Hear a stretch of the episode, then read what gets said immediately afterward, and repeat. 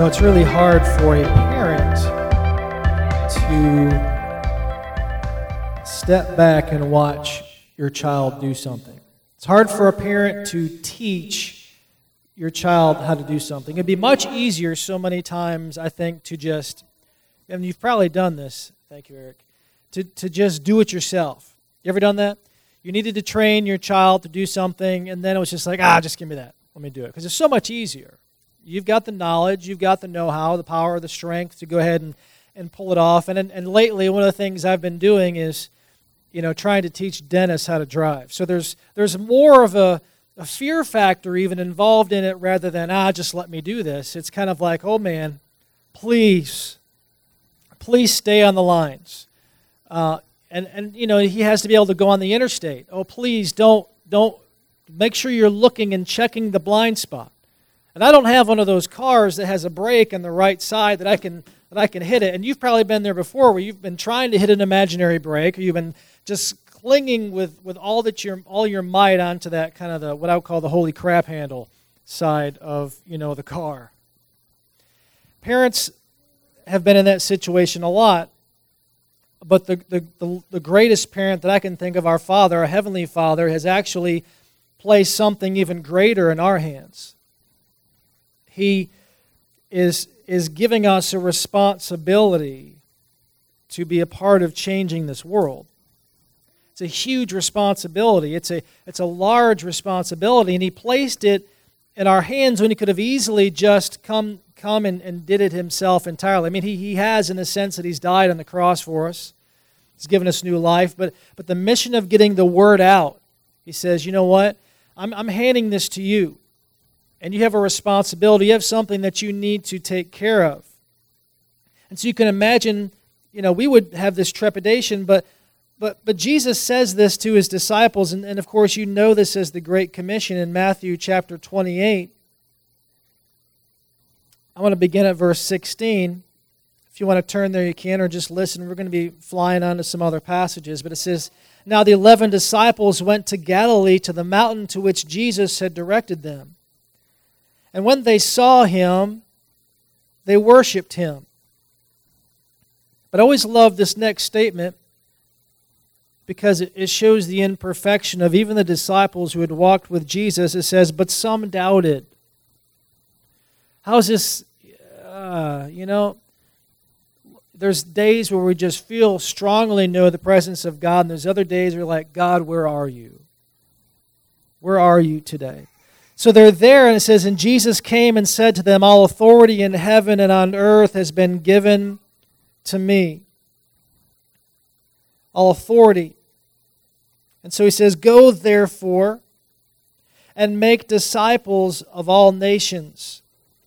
Basically, he is, because he has that authority, because we serve and we worship him, basically through him we have the authority to go and to make disciples, he says, of all nations, baptizing them in the name of the Father and of the Son and of the Holy Spirit, teaching them to observe all that I have commanded you. Helping them to see this is the way to live. This is what it's, this is what it's all about. This is what it means to be a human in all its fullness because humans were made in what? In the image of who? In the image of God, and so it doesn't make sense without Him. You cannot live a life without Christ. And behold, He says, I'm with you always to the end of the age. And so He's placed this mission in our hands, He's placed this responsibility in our hands. And what He has done is created this entity, this, this group of people that serve Him called what? Called the church. And the church, first of all, is much bigger than just us this morning when we think about the church, we need to think about it in a global mindset.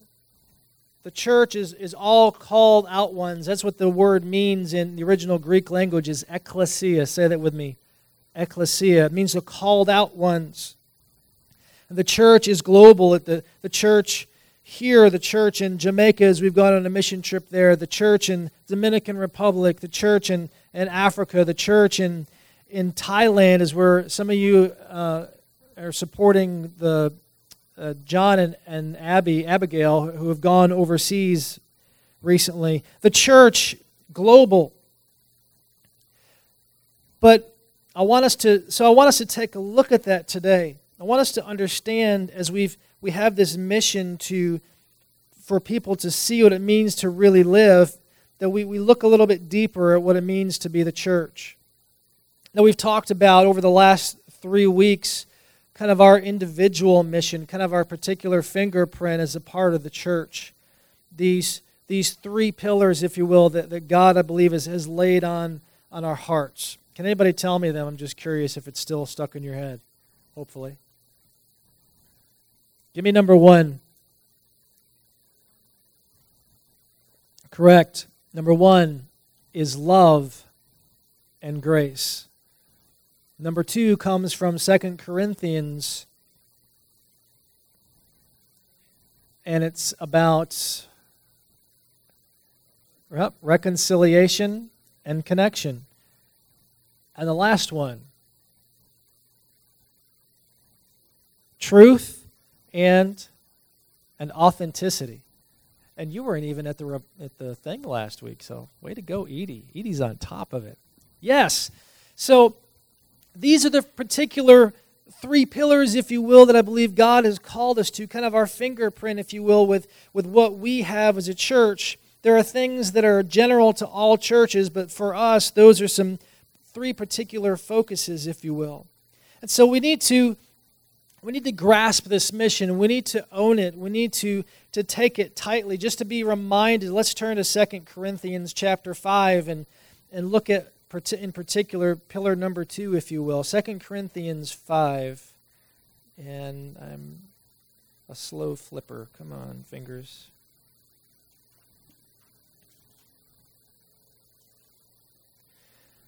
So again, in 2 Corinthians chapter 5, verse 16, it says, From, thou, from now on, therefore, we regard no one according to the flesh. I want to stop there just for a second before we go because, in other words, what that's saying is when we look at people, we don't just look at the outside. If we're going to be a church that's about love and grace, for instance, if we just look at the outside, if we just look at what we see, then we're going to have issues expressing love and grace.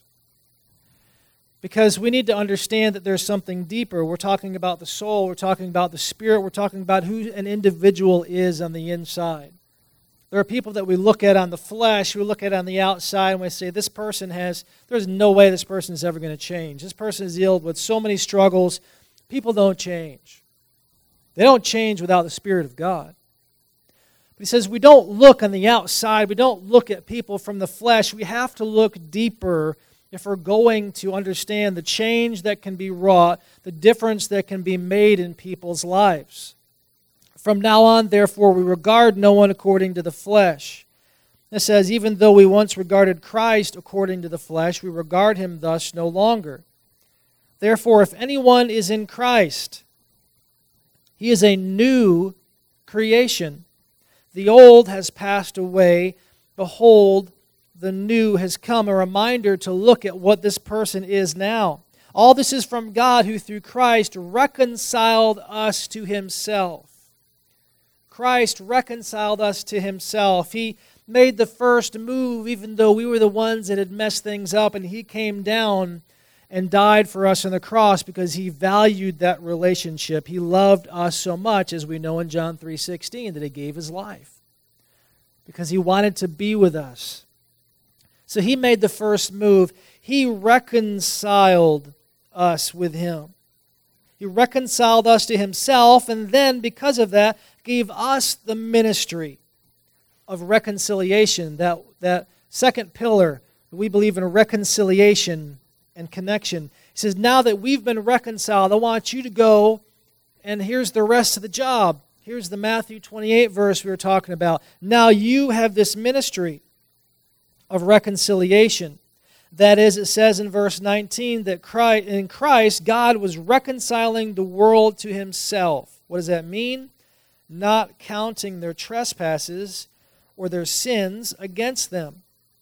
And then entrusting to us the message of, message of reconciliation.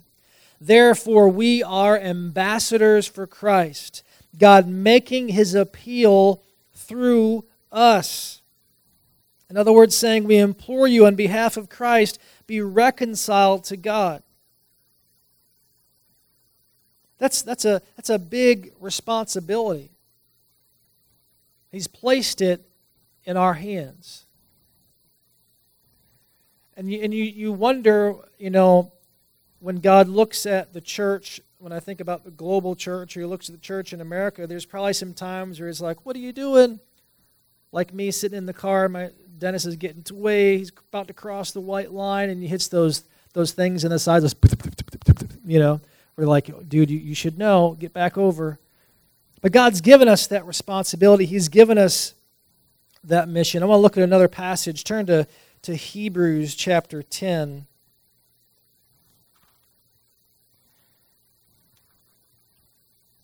I'm going the wrong direction. Oh my goodness. There we go.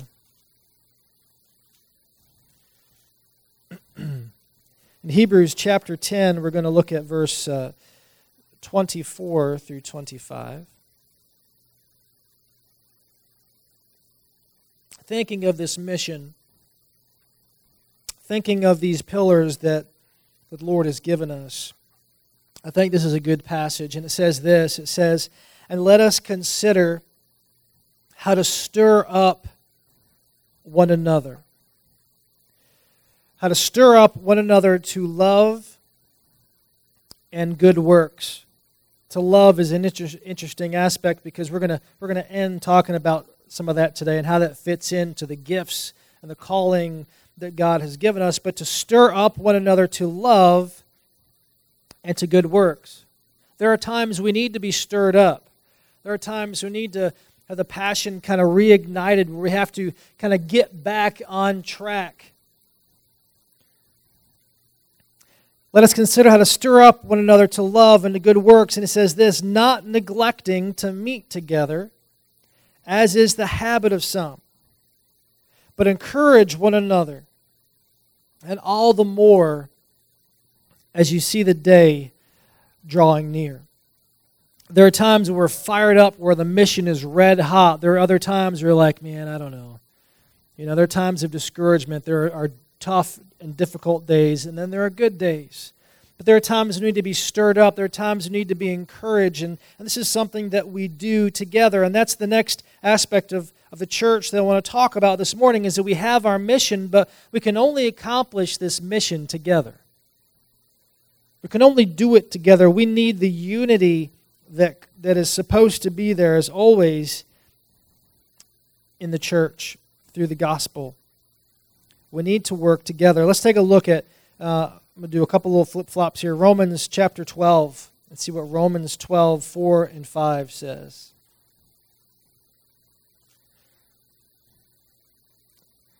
And then we're going to land in one other book and stay there for a while, so make it easy on you. Romans 12, 4 through 5.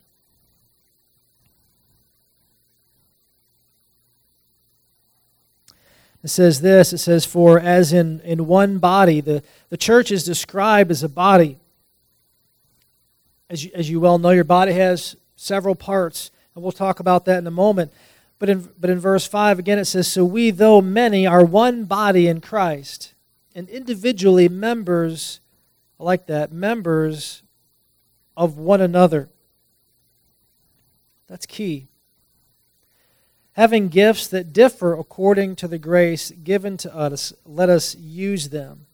And it talks about if it's prophecy, then use it in proportion to our faith. If it's service, then in our serving. For the one who teaches in his teaching, the one who exhorts or encourages, if you will, in his exhortation, the one who contributes to do so in generosity, the one who leads to lead with zeal, the one who, who does acts of mercy to do it with cheerfulness. We're going to talk about some gifts here in a moment, but let's let's continue to focus on unity by turning to 1 Corinthians chapter 12. Let's turn there. And we will camp out there for the rest of the sermon. 1 Corinthians 12. Let's uh, just begin at verse 1. I'll give you a moment to flip there, to turn there, to punch buttons. So in, in, in 1 Corinthians 12, this is what we read. Now, concerning spiritual gifts, brothers, I do not want you to be uninformed. You know that when you were pagans, you were led astray to mute idols, however, you were led. Therefore, I want you to understand that no one speaking in the Spirit of God ever says Jesus is accursed, and no one can say Jesus is Lord except in the Holy Spirit. It says, Now there are varieties of gifts, but the same Spirit. There's a lot of different kinds of gifts, but the same Spirit. There are varieties of service, but the same Lord. There are varieties of activities, but it is the same God who empowers them all and everyone. To each is given the manifestation of the Spirit for the common good. He's given all of us some kind of gift, a manifestation of the Spirit, how God shows up in our life for the common good. I think that's amazing.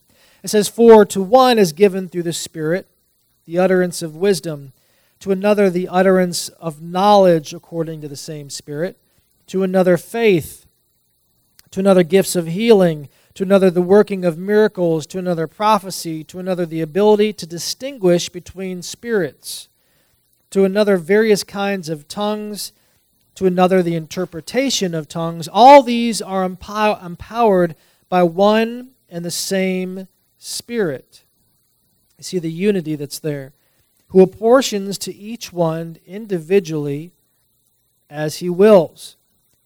And then it says this so we have these gifts, we have the power of the Spirit, but he says, For just as the body is one and has many members, and all the members of the body, though many, are one body, so it is in, with Christ.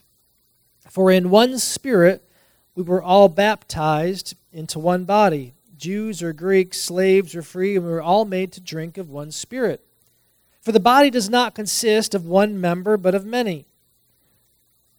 If the foot should say, Because I'm not a hand, I do not belong to the body, that would not make it any less a part of the body. And if the ear should say, Because I'm not an eye, I do not belong to the body, that would not make it any less a part of the body. If the whole body were an eye, where would the sense of hearing be, right? If the whole body were an ear, where would the sense of, where would be the sense of smell? But as it is, God arranged the members of the body, each of them as he chose. If all were a single member, where would the body be? As it is, there are many parts, yet one body. I want you to consider something today just as a matter of perspective. Typically, when I've read this passage, and maybe you've read it differently or thought differently, we all see different things in our mind as we read things, I believe, at times. But as I've read this, I've always thought about a local church. You know, that so and so's the foot, so and so's the, you know, the eyes and the hands, and together this local church kind of comes together.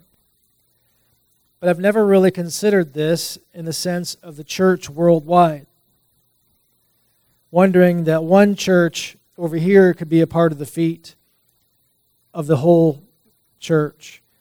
What's real life? Maybe we're maybe we're just a, a little toe, I don't know. But all together there's this unity. It's not just speaking of unity within the local church, it's talking about unity within the church at large. But unity is key for us, even on this level, is that we have got to come together as a, a unified church to be able to accomplish these three pillars, if you will, to, to, to truly reach people as God's called us to. There has to be that unity. It has to, it has to work together. I, one of the, the illustrations you'll hear today is going to be with baseball. I love baseball, and one of the things that I was watching just the other day, and you've probably seen some of this on maybe some replays or YouTube or what have you. But if there is no unity, there's some serious issues when it comes to baseball. Things don't work. One of the simplest of plays, you know, these guys are professionals. They're getting paid millions of dollars, crazy money that you've seen some deals probably or heard about this past year. And so there's some outfielders out there. If a ball is hit into the outfield, you expect these guys that are paid millions of bucks to just catch the ball? You're moving on. There's an out. You know, if it's the third out, it's over. Let's go. And now it's our turn to bat. But there are moments where somebody hits a ball into the outfield and you've got people running like crazy towards the ball, three people at once, as I was witnessing the other the other night, and there have been what collisions that people have like smacked into the other person and literally have hurt themselves and been out for a number of games because they have not been working together in unity. They're not listening to the other. They're not giving way for the other to come and to catch the ball if they have a better sight or you know this this unity is key for things to happen. Just as it is simply that in baseball, as it comes to the church, this unity allows us to come together and to move forward with accomplishing the mission that God's given us. And He's given us all gifts that we saw in this passage as well. We all have different aspects of different, I love how it says manifestations of the Spirit. We all have a little portion that's kind of been dumped out here and it's been dumped out there that that all needs to come together to make this amazing stew, if you will. We need a piece of this and we need a piece of that. God's given us what we need. We have to really trust Him in that, by the way. But we have to use those gifts. If we're not using those gifts, it doesn't work. You can't just use one gift and not use the others. One of the things you hear in sports all the time, too, is that you know, there, there, are, there are two sides of things there's offense and there's defense. And typically, when they talk about a matchup in baseball, it's, it's the matchup of the pitchers. How well the pitcher does usually sets the tone for where the game goes. But if the, the pitcher for the Cubs, which is my team, is just an astounding pitcher, that's great until it comes for time for people to bat. What good is it to get the other team out, but you can never get any points on the board. If everything's all about the pitching and nothing's about the batting, there's going to be some real issues, isn't there? Everyone's gifts have to come together. So and so's a home run hitter. This one's a pitcher. This one is, is great in, in, in defense and shortstop and stopping balls from getting by. Everyone has their part to play. Everyone has their gift that God has given them. One of the things that, that maybe you need to consider, that we all need to consider, is are we using our gifts? Are we using what God has called us to do? Maybe we're not sure what that is. And that, that needs to be found out. What's my part? What's my, what's my role to play? And, and truly, and you, you've heard this before, and it can be a tired analogy, but, but there shouldn't necessarily be anybody on the bench. Especially with a church our size, right? We're all in the game. And that that looks that takes shape in a lot of different ways. It's not all about Sunday mornings, obviously. It's about what we're doing prior to Sunday morning as well. What happens throughout the week? What kind of how are we using the gifts that God has given us? So in 1 Corinthians 12, let's let's continue. It says the eye in verse 21 The eye cannot say to the hand, I have no need of you, nor again the head to the feet, I have no need of you. On the contrary, the parts of the body that seem to be weaker are indispensable. I like that.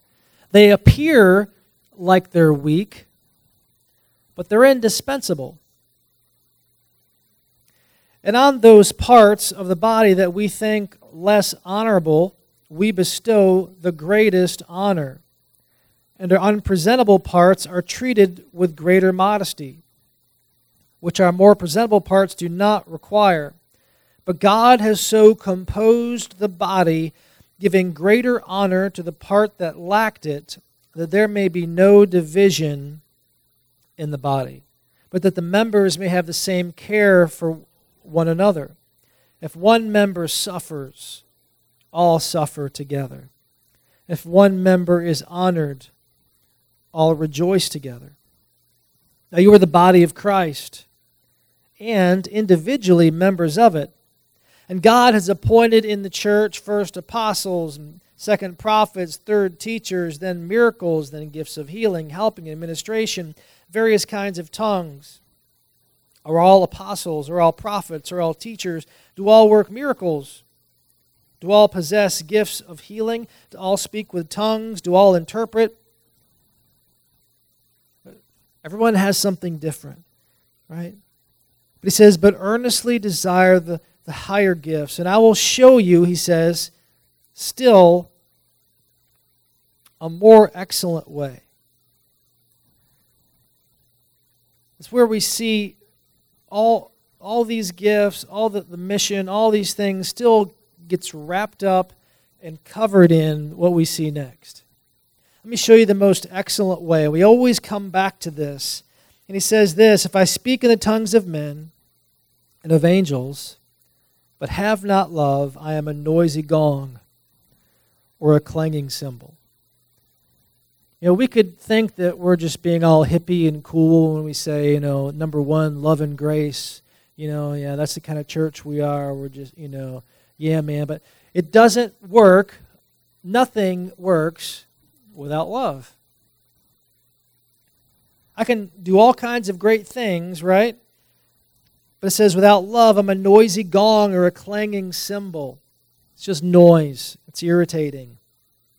And if I have prophetic powers and understand all mysteries and all knowledge, and if I have all faith so as to remove mountains, but have not love, I am nothing.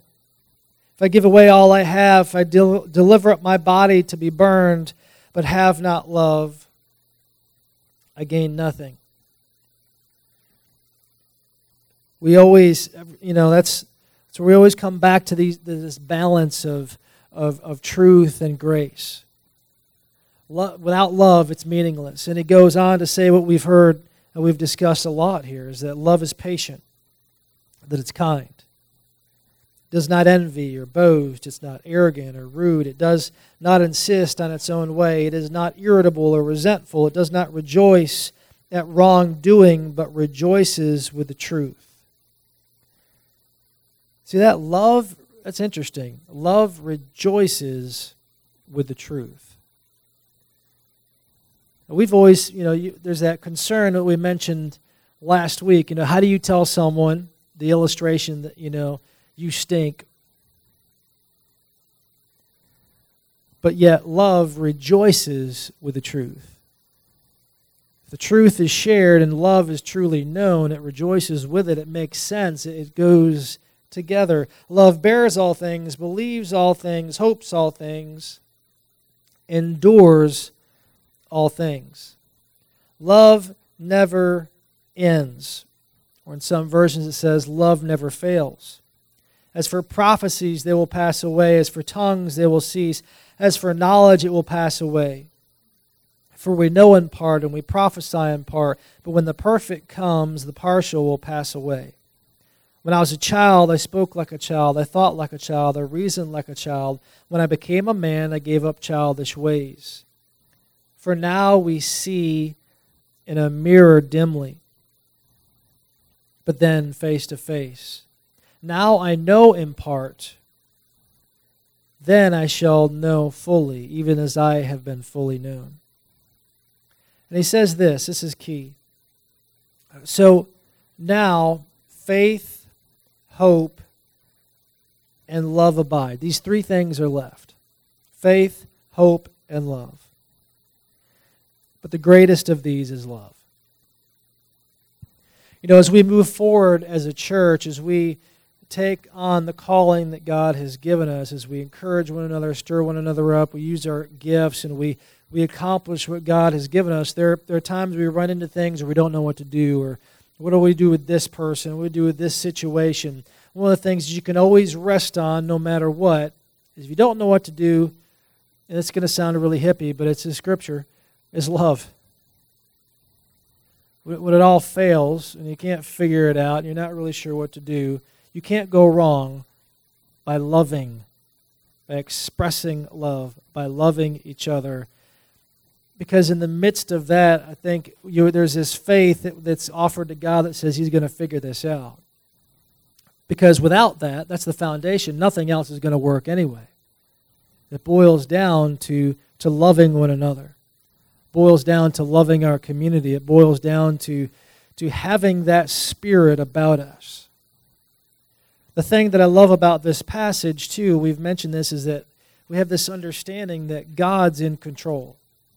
He's the one that's arranged the parts. He's the one that's arranged the gifts. He's the one that's that's given, you know, the responsibility, if you look at it globally, for this church to be the, the bicep, this one to be this, this one to be the foot, this one to be this, and and and and the big toe can't get irritated with God that God made them the big toe.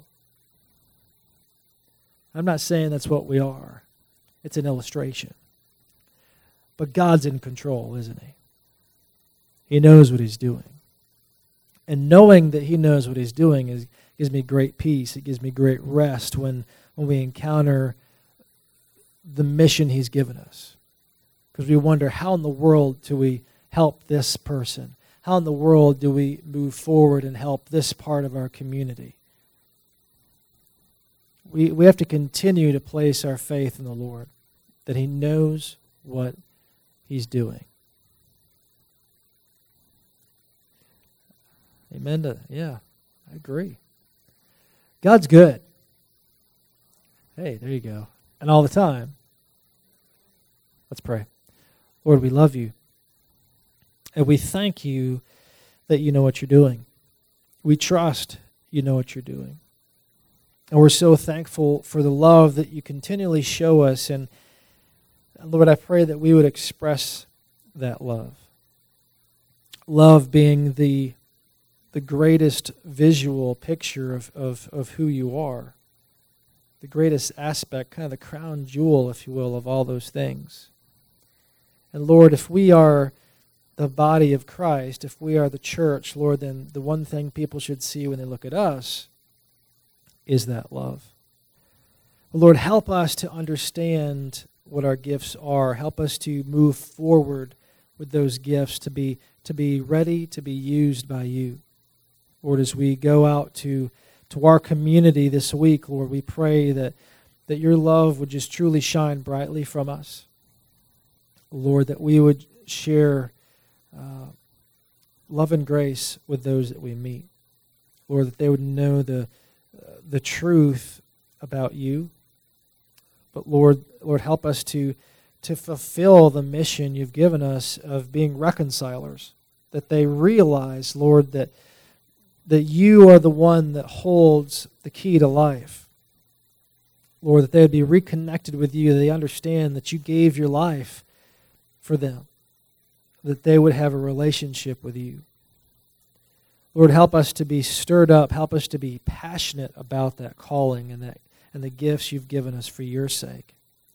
We love you and we thank you for this day and this time together. It's in Jesus' name we pray. Everybody said, Amen.